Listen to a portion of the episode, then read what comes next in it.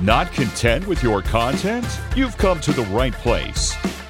The Discontent Show with Joe Kuzma. Every brand starts with a story. Here's how you can grow your business by sharing it. Now, with today's topic, the host of The Discontent Show, Joe Kuzma.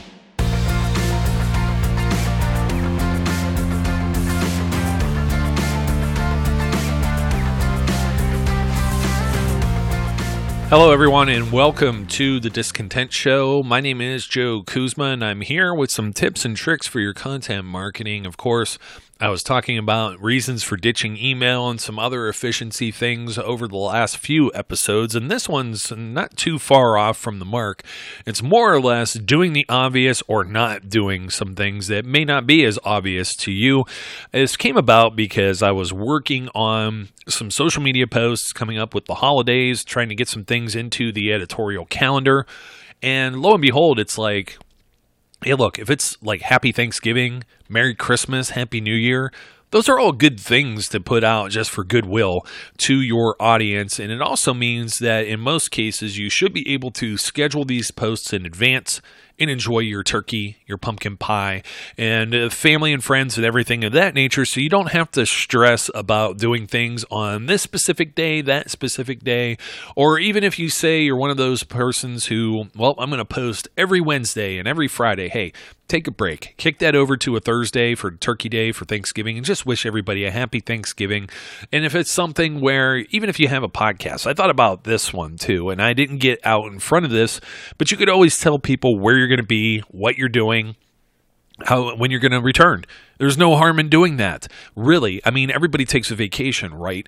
So there's some things uh, I'm going to go over here, and there were a couple different articles that I gleaned these from. Uh, one of them came from Entrepreneur uh, Magazine, their website. They had a guest writer who's an online branding and marketing strategist uh, by the name of Ashley Hannewacker. And she comes up with this article that says the top five not so obvious social media marketing mistakes you must avoid. Boy, is that a mouthful, right? But she got to hit all the key words on it. Probably not her decision to write that headline when you're in the publishing industry. I don't think all five of these things are really relevant to everyone, but this one really is because it's posting just the post. And uh, she says social media is meant to be an ongoing and engaging conversation. So if you don't have anything important to say, don't say it. If you don't feel inspired to share something, don't share it, period. Content that is forced usually feels fake and unauthentic. And that's exactly the way that I feel even though something like a happy Thanksgiving uh, graphic, maybe you grab something that's a picture of a pumpkin pie or something, you throw it up and wish everyone a happy Thanksgiving, it actually seems kind of uh, genuine, right? And you'll probably get people who like it because people like to do those type of things. So uh, that's not necessarily the worst thing, but when you're forcing things, it's kind of, it, it could be bad.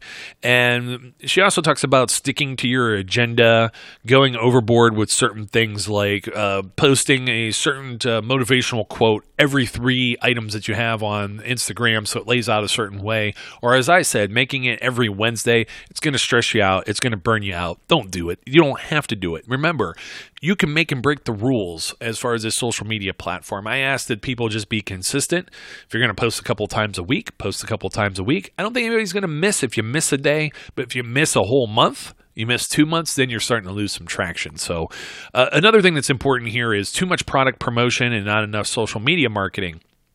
That means uh, she actually pulls up something from Gary Vaynerchuk, who, you know, if you don't know Gary, he was a guy that was into wine and became this huge social media guru based on his viral YouTube videos.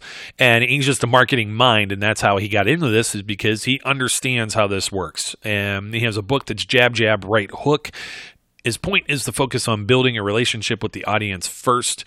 And the way you do that is, you know, you're going to cultivate trust with your audience. You got to let them in, see that real humans, uh, you know, are part of your brand. Be transparent, show your, that you're authentic. You know, real things here, and you do this without any kind of expectations. But every now and then, you're going to give something here, give something here, and then you're going to sell something. Or you put it in just real slight. Uh, I, I, work with some uh, food industry people, for example.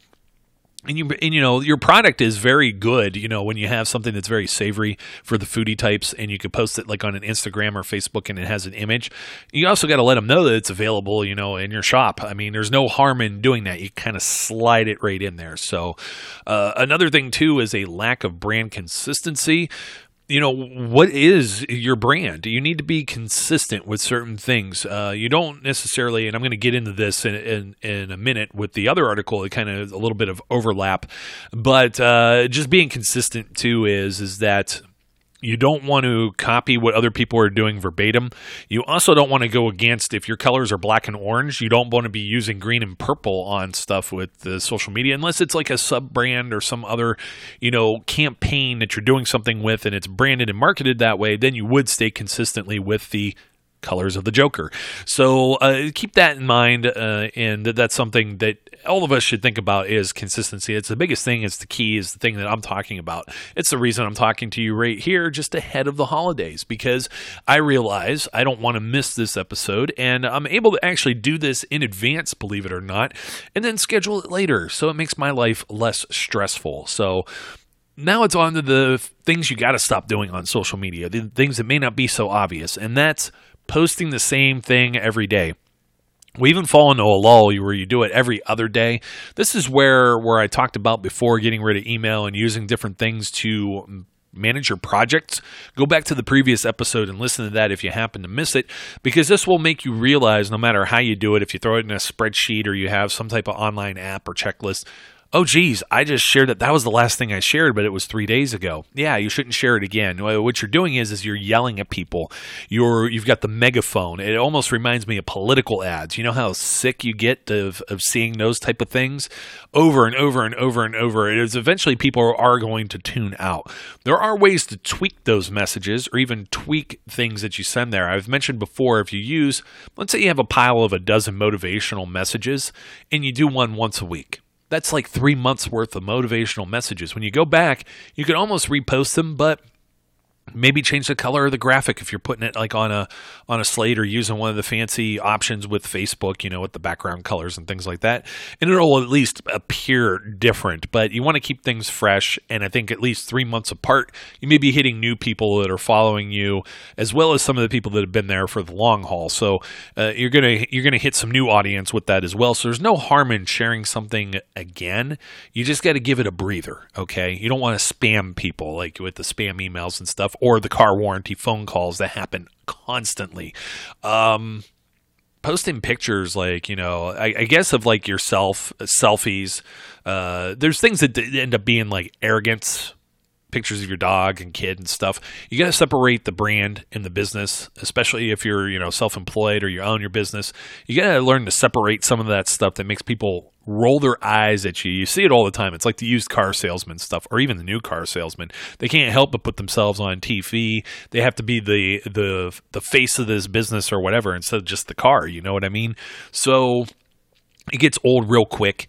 Uh, you know, you may think you're appealing to dog lovers or something, but if you're selling, I don't know, window washing uh, supplies or something, I don't see how a dog relates to that, unless they're slobbering on the window. Maybe, maybe that'll get something. But uh, other than that, I think you'd see what I'm talking about. Unless like, you're selling like dog food and pet supplies or things that are, you know, if it's carpet cleaning, you can maybe show your dog. But some people like to throw dogs and cats out there, just more than even kids, and it's just it's so cheesy and hokey. Just stay away from it.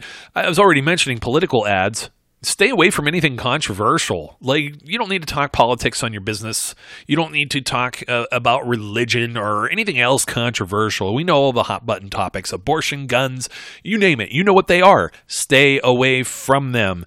You don't even want to do that unless unless you have a Facebook page where you maybe only have 50 to 100 people that are close friends. I say that close friends, not just acquaintances, and or family members who aren't also going to out you or throw you under the bus for your views, you kind of just keep that stuff off the internet.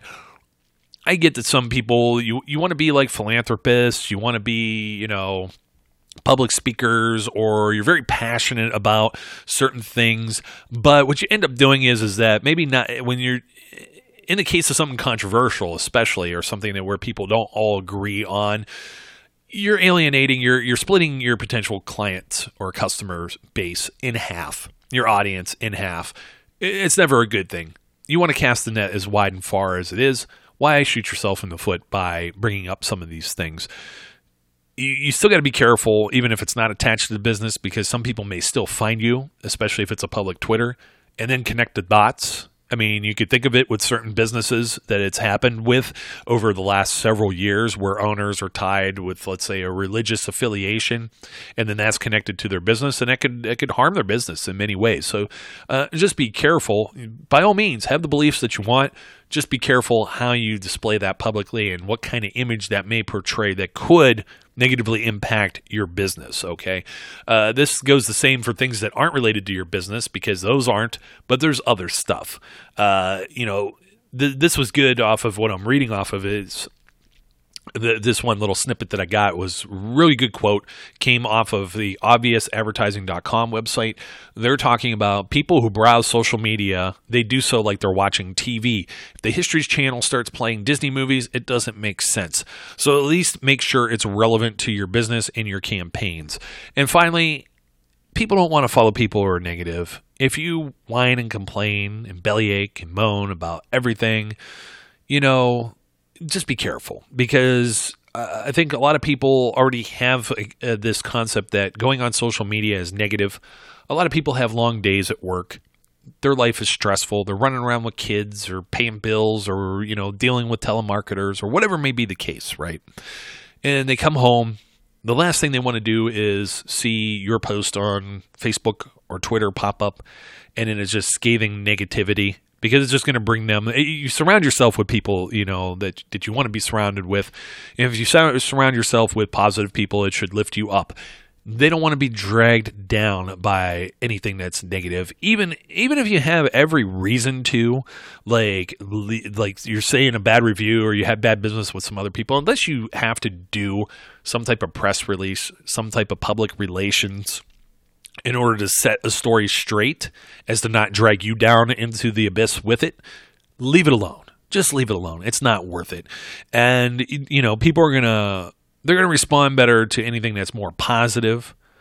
And it's important to consider what it's doing to you too. Because if you're doing that, then you're kind of just going down that same path too. If you just take a deep breath and let it go, then just let it go.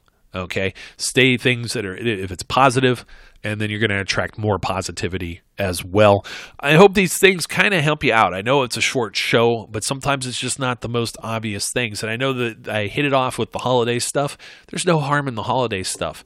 The holiday stuff, for the most part, shouldn't get into anything controversial.